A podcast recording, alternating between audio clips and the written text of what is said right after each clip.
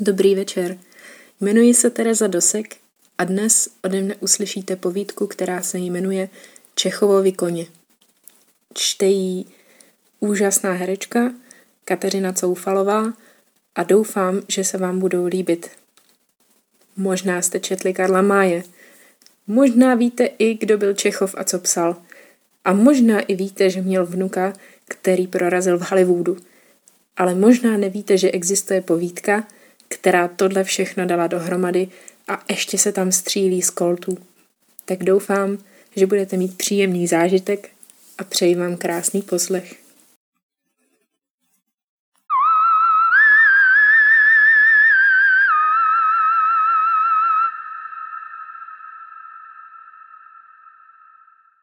Ruka Michaela Alexandroviče byla celá modrá a žilnatá jak už notnou dobu vysela ven z okýnka jeho kočáru. Kočár napůl stál a napůl vysel na deštěm rozblácené cestě s ojí vyvrácenou směrem k nebi. Po koních nebylo ani vidu, ani slechu a Michail tak seděl v kočáře v okolní nehostinné pohraniční pustině docela sám. Nezdálo se, že by mu to vadilo. Hlavu měl pohodlně zvrácenou v příjemně polstrovaném opěradle a nohy měl rozhozené tak, že by se to ve slušné společnosti na gentlemana neslušelo. Klobouk, který mu sklouzl z hlavy, mu teď ležel napnutý na šňůrce pod krkem na pravém rameni. I přes vnější vlivy počasí měl Michail Alexandrovič na tváři vyrovnaný, skorem povznesený výraz – Bledě modré oči se upíraly k obloze, jako kdyby chtěli sledovat černou linku vyvrácené oje a na koncích pečlivě upravených knírů se mu ještě leskla raní pomáda. V možném odhalení faktu, že den, do kterého se tak pozorně dívá, není z nejkrásnějších, tak Michailovi Alexandroviči překážela jen jediná věc. Byl totiž mrtvý. O 20 let dříve. Na železniční trase Helsinki-Petrohrad se právě odehrávalo drama. Zuřivě funící lokomotiva za sebou po stařičkých kolejnicích vláčela několik civilních a pak ještě několik bankovních vagónů až po střechu střežených po zuby ozbrojenou gardou. Tam měla napilno. Vysící z železných žebříků na bocích vagónu pálili obránci jednu kulku za druhou do okolního černého lesa. Tam se mezi stromy tu tam blízkl jasný kov připravených koltů a vypoulené oči koní, který jejich jezdci hnali podél vlaku. Jedna nepřátelská kulka zasáhla kapitána gardy do hlavy. V až dojemném gestu poklekl – a následně byl smeten ze střechy vagónu vlakovým značením. Jeho muži, když to uviděli, vykřikli a vyslali do lesa další zuřivou salvu. Bylo to marné. Divoce křičící bandité je obírali z boků vlaku jako maso od kosti a hnali se dál s černou lokomotivou o závod. Dva z nich se přiblížili až ke strojovně a po rychlé výměně, při které se pod kola vlaku zřítil jak inženýr, tak topič, vyskočili k ovládání lokomotivy a ta začala po chvíli vřeštět momentem naplno zaražených brzd.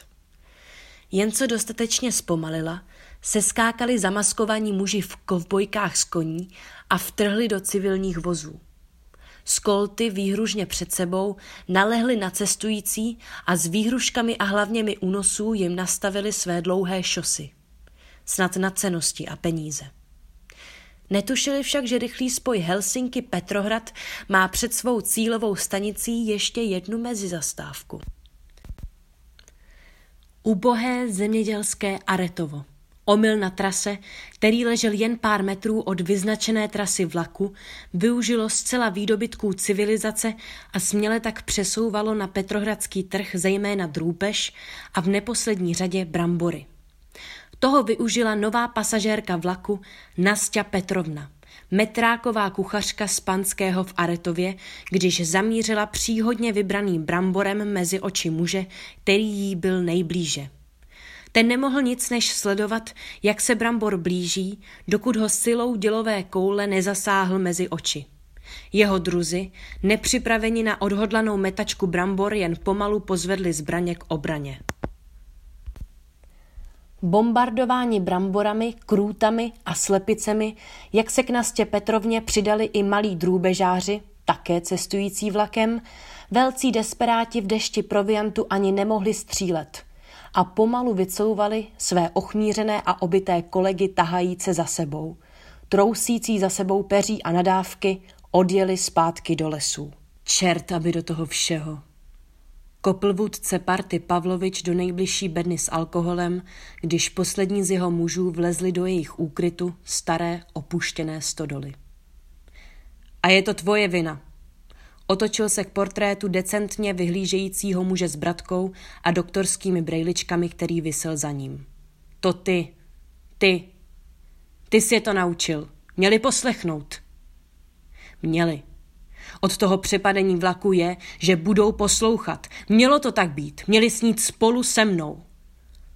Od čeho jiného takový, jako si ty jsou. Znechuceně se od portrétu odvrátil. Mumlal si přitom něco o poučených kastách.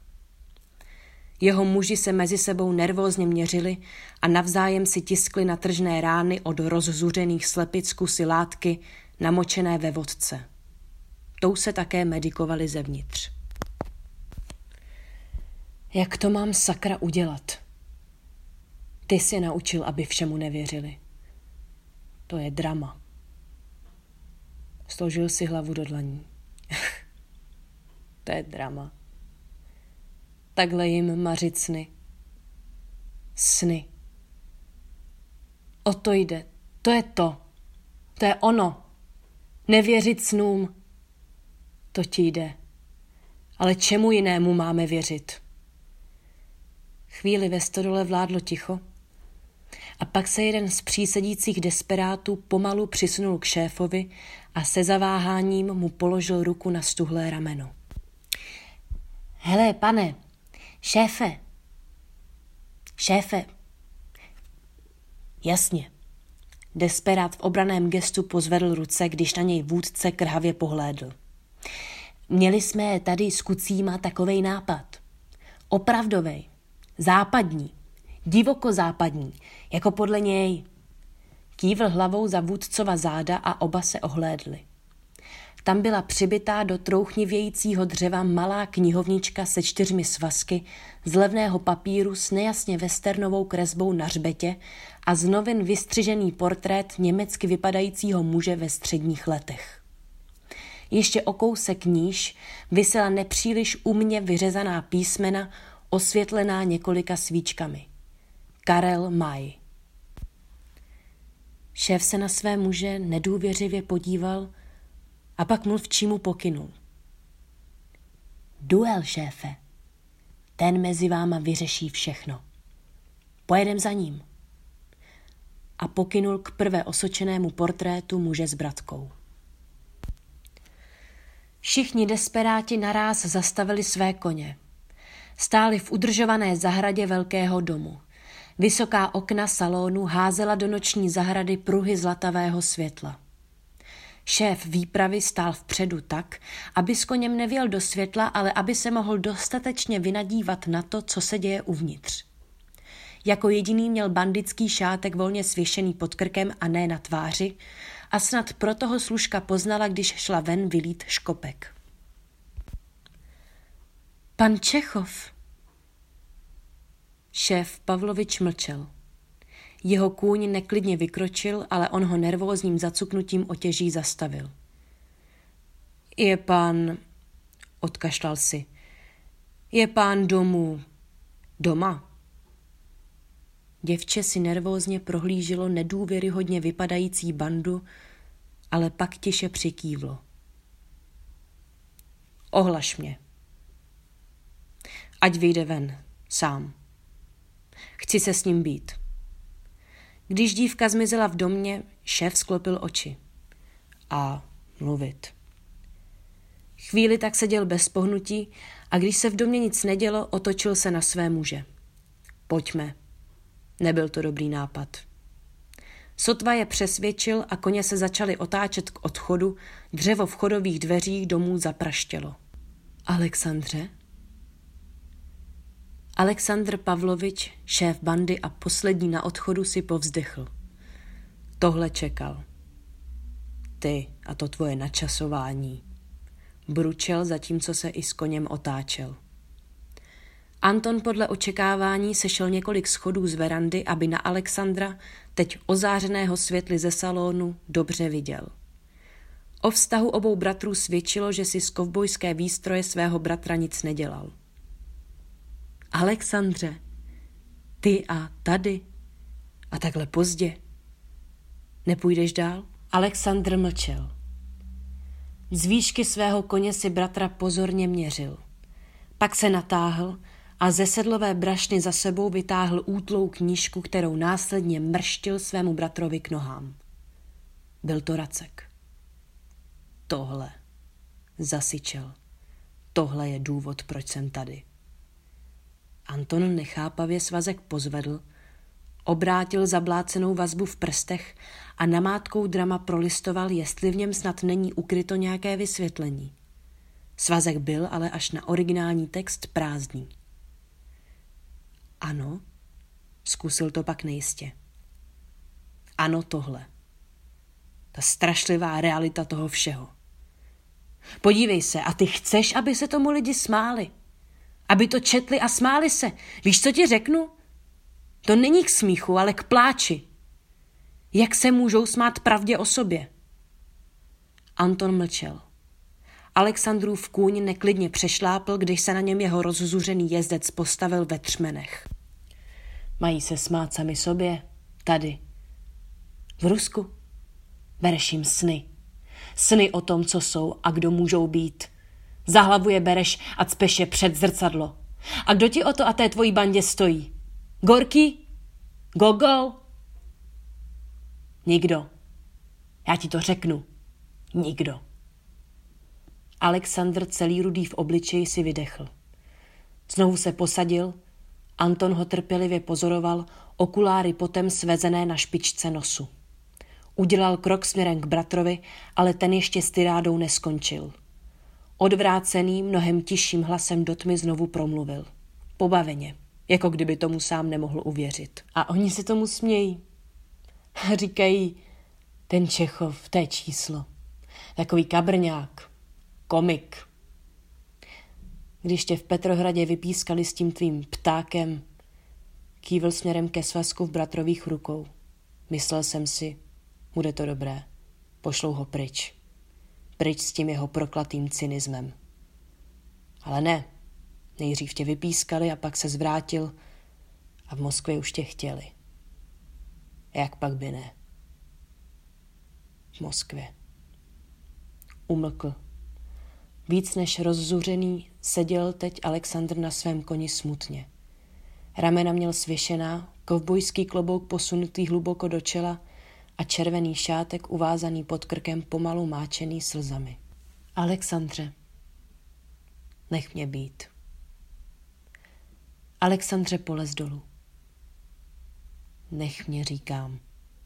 Sašo. To už byl Anton skoro u něj. Položil ruku bratrovi na stehno a pak, aby to Alexandr dobře i v rostoucí tmě rozeznal, odhodil Anton Hradska daleko od sebe. Podívej, tam letí můj cynismus a moje realita. Usmál se na Alexandra. Ten si ho chvíli nedůvěřivě měřil a pak jako pro radu se otočil na své muže, kteří stáli za ním. Ti se po sobě nejprve rozhlédli a pak začali pozbudivě mručet a kývat hlavami. Nejblíže stojící, iniciátor duelu, mu dokonce ukázal vstyčené palce. Alexandr se otočil zpátky na Antona, pak si se zaváháním sněl z hlavy kovbojský klobouk a nasadil ho bratrovi na hlavu. Současnost. Scéna vraždy v kočáře. Nebohý Michail Alexandrovič leží rozvalený, ubohý zastřelený v torze svého kočáru. Jak se kamera vzdaluje, vidíme, že padající déšť není ničím jiným než dobře nastavenou hadicí. Mech a bláto, že jsou pečlivě umíchané rekvizity a stromy s bouřlivým nebem v dálce, že jsou jen umně namalované kulisy. A střih. Děkuji všem vážení, pro dnešek je to všechno. Dobrá práce. Michaele, na moment. Režisér, slézající ze svého hnízda u ochozu, mával na Michaila, který stuhlý ležením a dramatickým gestem zrovna vystoupil z kočáru. Otíraný od umělé krve pěknou kostymérkou, které prsty u klobouku pokynul, zamířil směrem k režisérovi. Na moment, uh, malý moment, supěl muž na žebříku. Když slezl, mohutně Michaila plácil po zádech. Výborně, mistře, výborně. Nečekal jsem, že divadelní herec bude mít ještě dnes takový úspěch. Zvlášť v kovbojkách. Ta tragédie, ten cit. Kde jste se to naučil? Michal se skromně usmál a pak si z hlavy sundal svůj kovbojský klobouk. Na pohled nový ukázal se být mnohokrát zalátaný a vyspravovaný, snad místy i okousaný. Ukázal ho režisérovi. To mi dal otec, než jsem odešel do Moskvy. Prý, abych nezapomněl snít. A k tomu mi dal všechny svoje májovky. Májovky? Ale takový malý evropský sen. A ten klobouk? To je součást toho snu. Jednoho velkého snu o západě. Režisér, který tomu ani zamák nerozuměl, ale pro kterého Michal toho času točil za úplný pakatel, se na herce nejistě usmál. Poplácal ho po zádech a odešel. Kostymérka, která mezi tím dělala, co mohla, aby z něj dostala krev, se na Michaila usmála. Čaj, pane Čechové? Michal se na ní usmál. Rád.